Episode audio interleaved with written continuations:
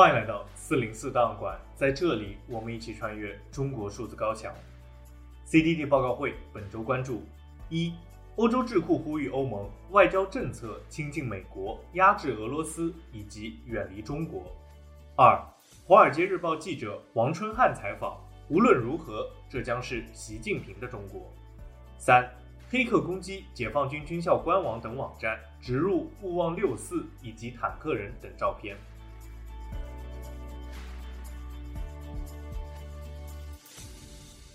中国数字时代本周推荐媒体：BBC 中文贩卖性暴力、揭露性侵影片网站的幕后主谋。在东亚各地的公共交通工具上遭受性侵犯的女性，还面临着另一种危险：性侵者偷偷拍下猥亵的过程，并将影片放在网上出售。在经过超过一年的调查，BBC 国际频道调查小组 BBC 之眼以卧底的方式揭露通过性暴力牟利的幕后黑手。他是想突出这个中国啊，呃，在这个俄乌战争当中这个和平调解者啊这样的一个角色。第二呢，就希望能够在美国对这个中国啊进行这个围堵脱钩的情况下，争取啊改善中欧的关系。呃呃，然后呢，就是说巩固这个和发展啊。啊，那个呃，中国反美的国际统一战线。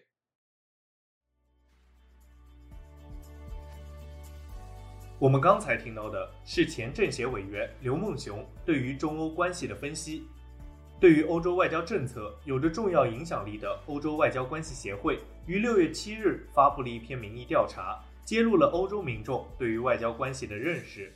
他们虽然认同欧盟应该是民主和人权的灯塔。但是依然希望和中国保持着紧密的关系。文章开头介绍，欧洲现在急需回答的几个关键的外交问题：是否支持美国和中国的地缘政治竞争？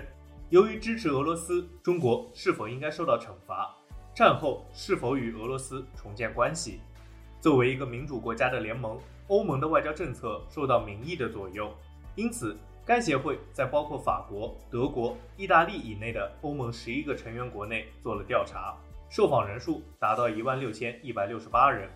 民调显示，欧洲人当下对于俄罗斯充满敌意，但是对于中国则有所保留。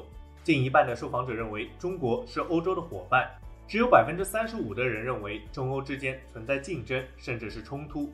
在十一个受访国家中，德国、瑞典、丹麦。法国普遍认为中国是竞争对手或者是敌人，而不是盟友或者是伙伴。其他国家则相反，而这一态度也影响到了欧洲看待美中冲突。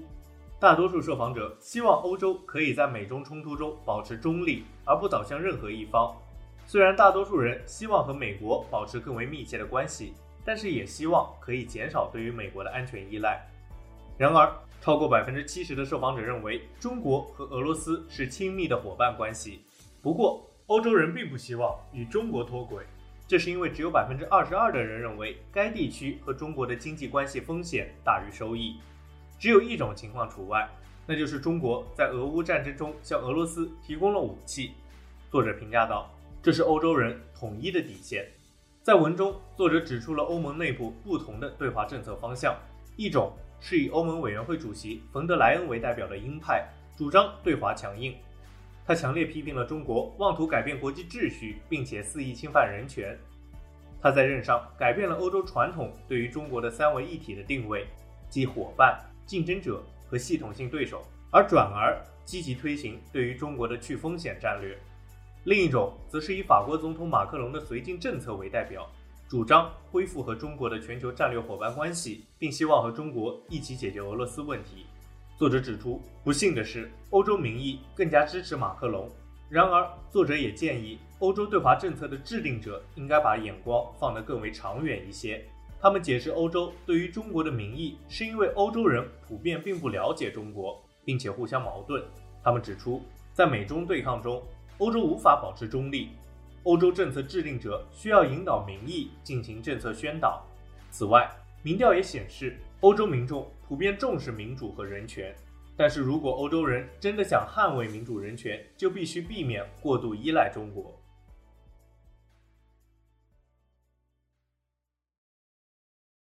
这表明了中国的个人崇拜又再上一个新台阶这是很可悲的啊。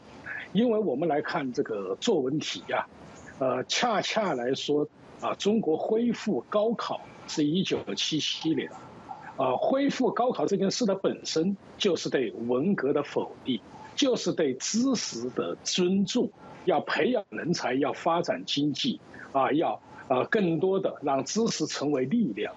这跟啊文革时代的反智主义啊是完全的一种否定，所以说啊这个高考本身它就是一个啊一个改革开放的标志。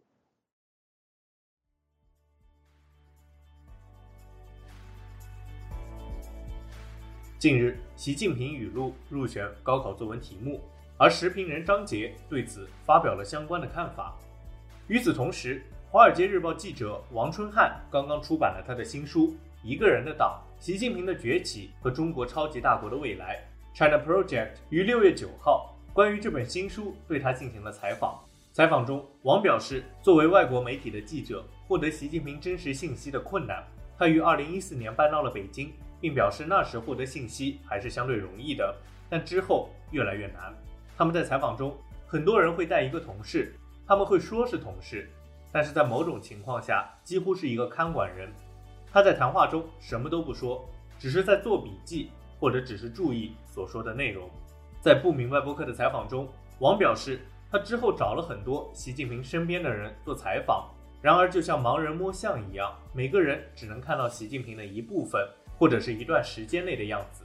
然而，他讲述了习近平如何通过反腐运动将中共变成了服从于自己一个人的党。他指出。持续到今天的反腐运动，起初真的是以打击腐败为目的的，而后来则慢慢变成了树立权威、打击政敌的手段。你可以慢慢看到，不服从中央指示、妄议中央的都会被抓，反腐扩大到了政治犯罪，这就让人想起了毛泽东的时代。他将习时代和毛时代做了对比，指出两者都一样，在体制内，你可能会犯下最严重的罪行，就是政治罪行，即不服从党中央的命令。所以，反腐运动深刻地改变了中国的官场以及中国的政治走向。对于体制之外，习近平通过手中的权力，也在影响着企业家等体制外群体。他在毫不含糊地提醒大家，他是负责人，他的利益是至高无上的。当你开始接近这些利益，并可能以负面的方式影响他们的地方，越过他的红线，你就应该为后果做好准备。而在采访中，他还举例。一家湖北公司因为不服从政府而遭到了整肃，这一切都在告诉大家，哪怕是私营企业，中共依然是真正的负责人。最后，他还谈到了继任者的问题，他用电影《斯大林之死》举例，指出习近平一旦突然去世，就很有可能引发紧张的权力斗争，而这种斗争是完全没有规则可循的。当主持人打趣地问道：“如果习近平又活了三十年之久呢？”王表示，作为记者无法凭空猜测。不过，他认为，如果习近平真的执政那么久，就表示在某种程度上，他成功地实施了他的议程，至少确保了人们对于他的不满不至于使他被迫离开。但是，不管怎么样，这都将是习近平的中国。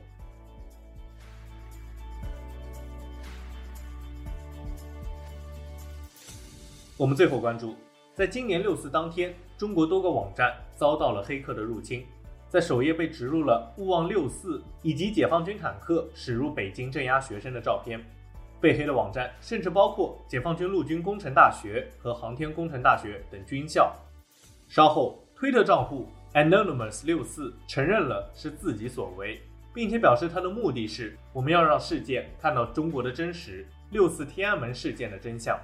除了这些网站之外，该黑客组织还表示他们黑进了电子广告牌来宣传真相，而地点遍及北京、上海、重庆、泉州、香港等。此外，该组织还提及到北京四通桥的革命，并且在网站上张贴了四通桥勇士彭载舟的标语：“不要核酸，要吃饭；不要文革，要改革；不要风控，要自由；不要领袖，要选票；不要谎言，要尊严；不做奴才。”做公民。以上就是本次报告会关注的全部内容。中国数字时代 CCT 致力于记录和传播中文互联网上被审查的信息，以及人们与审查对抗的努力。欢迎大家通过电报、Telegram 平台向我们投稿，为记录和对抗中国网络审查做出你的贡献。